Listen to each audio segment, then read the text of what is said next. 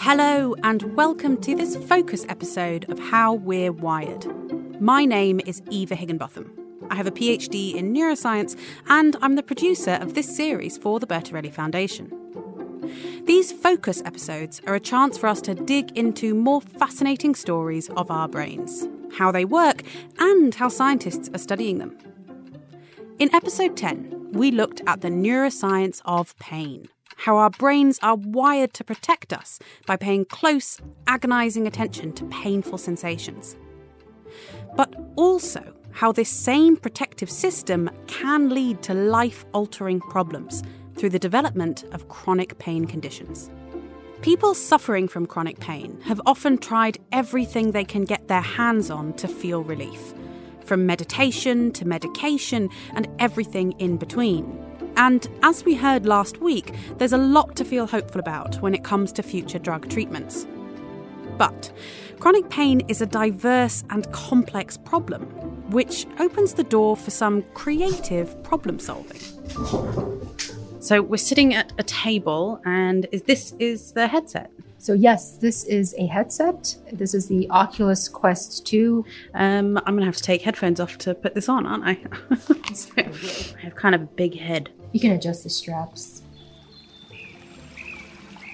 Okay, so I'm sitting at a picnic table now, and uh, in a, a nice sort of forest, and it's a blue sky, and there's some mountains, and it's very peaceful here. And there are my hands. Ooh. You can move your fingers. Oh my gosh. Yes, I can. Each of them. Cool. That's me, in Zurich, sitting in a large white room one sunny spring day, preparing to test out technology that could revolutionize treatment for chronic pain. My name is Jasmine Ho. I am a neuroscientist and a psychologist, and I work with virtual reality to help patients with chronic pain. Pain is a very conscious experience, first of all. There's no pain without you being conscious of it. People will say, like, oh, but you know, the, the body will still feel pain even if you're under anesthesia. The body has nociception, meaning that the receptors will fire, but your experience of pain always needs to be conscious. So it's a conscious and it's also an embodied experience. And there's different types of pain. So, like I said, there's the nociceptive pain, meaning that, you know, let's say you put your hand on a hot plate and it hurts and you pull it back, or also the neuropathic pain if there's a nerve injury. For example, diabetic neuropathy or complex regional pain syndrome. And there's also nociplastic pain, meaning that there's a pain that still exists even though you can't find any injury to the tissues. That's a lot of chronic pain conditions as well, is when there's changes and also you see those alterations in the brain even though there's no actual tissue damage or clear source of where this pain should be coming from. So that's like you could look at someone's arm, for example, that's hurting them, and you don't see any inflammation, you don't see anything that should say, oh, this is causing me a lot of pain. But for some reason, the brain is interpreting it as, ow, I'm in pain. Absolutely. That can happen. It can just hurt and you can't see any visible signs. It can also, however, be that the arm is swollen and red and hot and actually shows all the symptoms of pain, but there's no clear origin of why this should be happening. And do you know what can trigger that sort of condition? Because that sounds really hard to live with. It's very difficult to live with. It can be absolutely disabling, which is why chronic pain is also considered a disease and debilitating condition. Unfortunately, we don't really know that much about all these origins. And also, it's so multifactorial. There's so many different potential causes let's say, for example, complex regional pain syndrome, there's a type that can be caused directly by nerve injury, but there's also a type where there's no direct cause to the nerve. It could be that you had surgery somewhere else and it travels down to your arm. And unfortunately, we're not sure why this happens. And this can be said for a lot of different pain conditions as well. And that's what kind of makes treating it difficult as well. Sometimes we know a cause and the person doesn't respond, but sometimes we just don't know what the actual issue is and how to best target it. What sort of treatments are available now to try and help people who are dealing with chronic pain? So, the first and foremost that people would usually think of are the opioids, the analgesics, medications. There's different types of therapies as well. So, usually physical therapy is done in addition to medication. And of course, then there's some more novel treatments out there, such as, for example, virtual reality where there's different types of approaches where you can use virtual reality or VR in short to help patients. And personally, I think that using these together is really the way forward in, in finding the best treatment approach for each individual patient. So tell me, what actually is virtual reality in this context? Because when I think of it, I think of the sort of masks you see people stick on their heads and they're playing like an arrow shooting game or i mean there must be so many different types how does it actually work the, the visual is the same. You're wearing a head mounted display or HMD in short. There's different types, you know, different brands. Um, but what makes immersive virtual reality, which is the one we're working with, so special is that it increases the sense of presence. So you're actually feeling as if you're present in this environment. You actually feel like you're in this virtual world. And that's the basis of why it's one kind of interesting and fun for gaming because it takes it to another level. But for therapeutic purposes, it actually holds significant relevance as well because we use that sense of presence to really amplify the therapeutic value. So, if you had a patient who's suffering with chronic pain, how might virtual reality help? So, there's different types of VR therapies. The I'd say majority out there as of now use VR distraction. So that can be very effective. Let's say you are in pain and you put on a headset and you can play a game in this virtual environment. Uh, you can go underwater and swim with dolphins, uh, whatever you like. That's a nice thing about VR. You can create any sort of environment and it distracts patients from the pain. And so much so in, for example, burn patients, there were children, they had to change bandages, and that's usually a very painful process. But when they were playing this snow world game, which is not by chance, they wanted to use a cooling environment. They were so distracted with the virtual environment that they didn't even feel that the bandages had already been changed. So it's, wow. it's a strong distractor.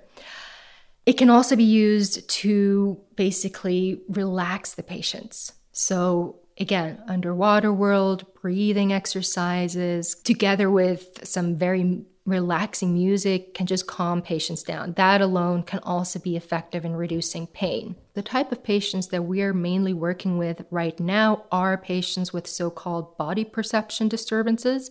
So, that usually means that the way that they perceive their example, painful arm, it could be a leg or whatever, is distorted. So it could be perceived as enlarged or twisted or swollen or red. And you can sometimes even see these color changes in the arm.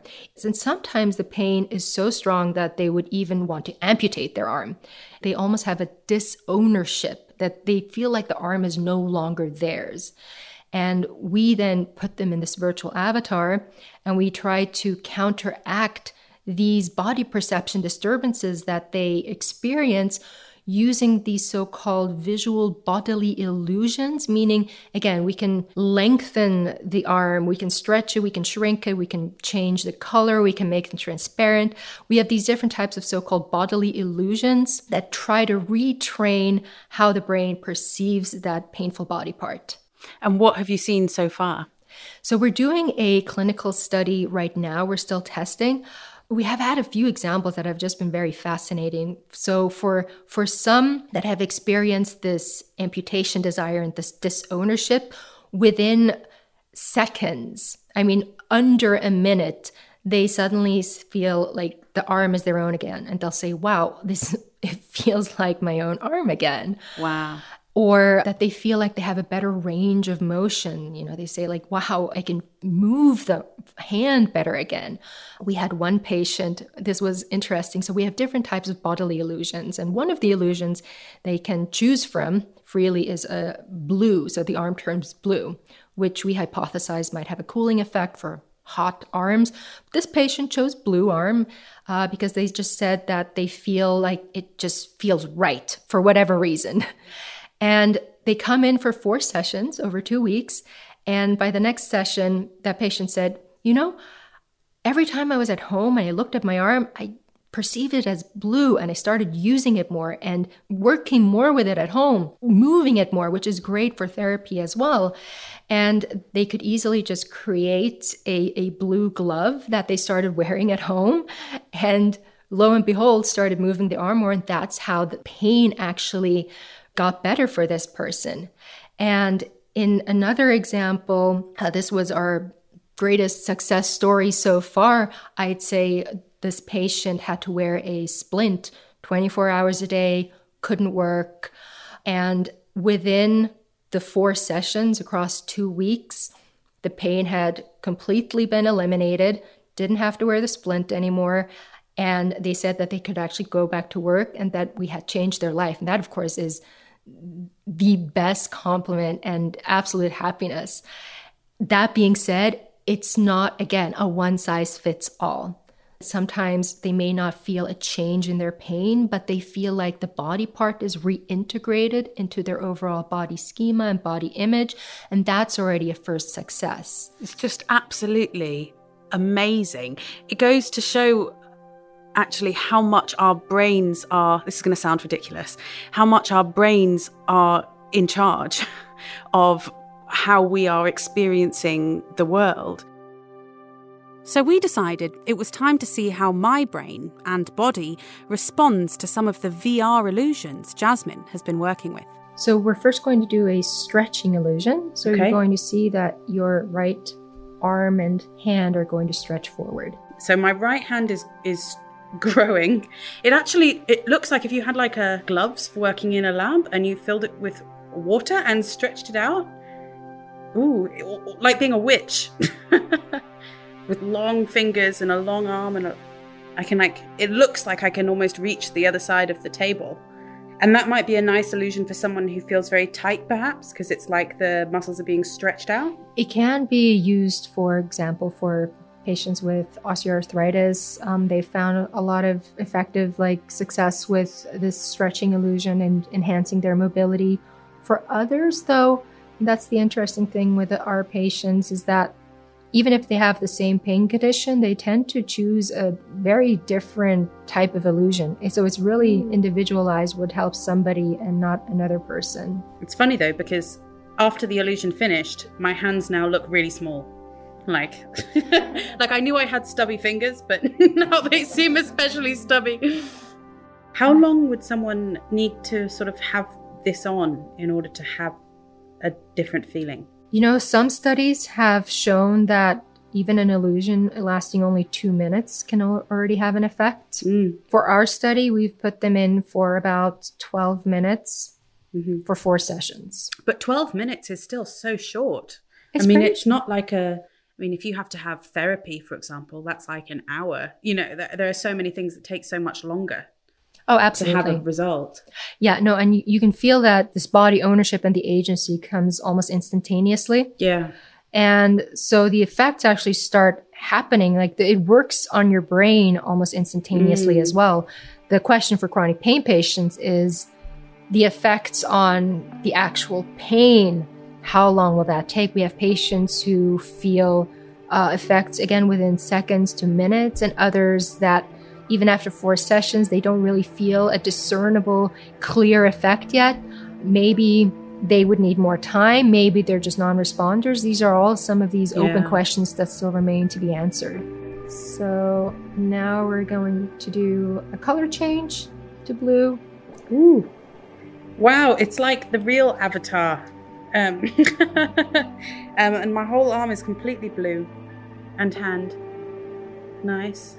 So, this illusion we hypothesized might be nice for those patients who feel like their arm is red and hot and swollen, that this might have a cooling effect. Mm. But others who didn't have those symptoms actually chose this blue color just because for some reason it felt right to them. Yeah. So, what might be happening in the brains of chronic pain patients when they're using the VR illusions? it's still a question that we would need to examine. I also have to say that we don't have any neuroimaging data yet, so we can't say for sure what's happening in the brain in terms of our application. What previous VR studies have shown is that this embodiment of a virtual avatar does trigger activation in these body related areas in the brain. So that does seem to be one of the bases. And this is just a hypothesis, but we believe that it's possible that these patients with chronic pain are somehow stuck in this aberrant, painful body. And it's difficult for them to retrain their own brain how to perceive this body in a in a more healthy way. And the the way that the brain integrates information is it takes in the visual information, what you touch, what you see, the where your body is, and it integrates that with this so-called top-down information from the brain. You know, your yourself, who am I, previous experiences. And what we're manipulating with VR are these bottom-up multisensory integration modalities. And usually the brain integrates these, but in chronic pain patients, we believe that possibly they're just stuck in this integration where they're not integrating it correctly anymore. But with the VR aspect, with this avatar, we're creating a surprise mode. And the way that the brain integrates surprise is different. It's like people's like, whoa, whoa, what, what is this? What is happening here? And it's almost, it, it places the brain in a slightly more unstable state where it needs to pay more attention and integrate it differently.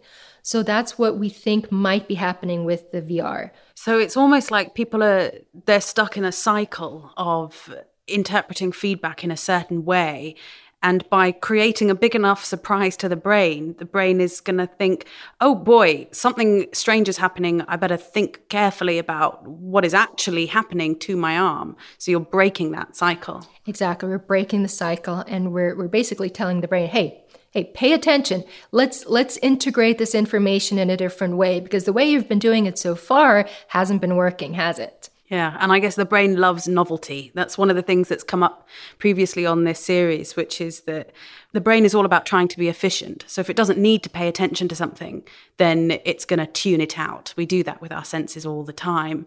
But here you're you're trying to create enough novelty that you make it pay attention. Absolutely. Yes. In so-called neuroeconomic studies, introducing surprise releases dopamine as well in the brain. So it's just again, it activates it, it wakes it up and tells it to pay attention.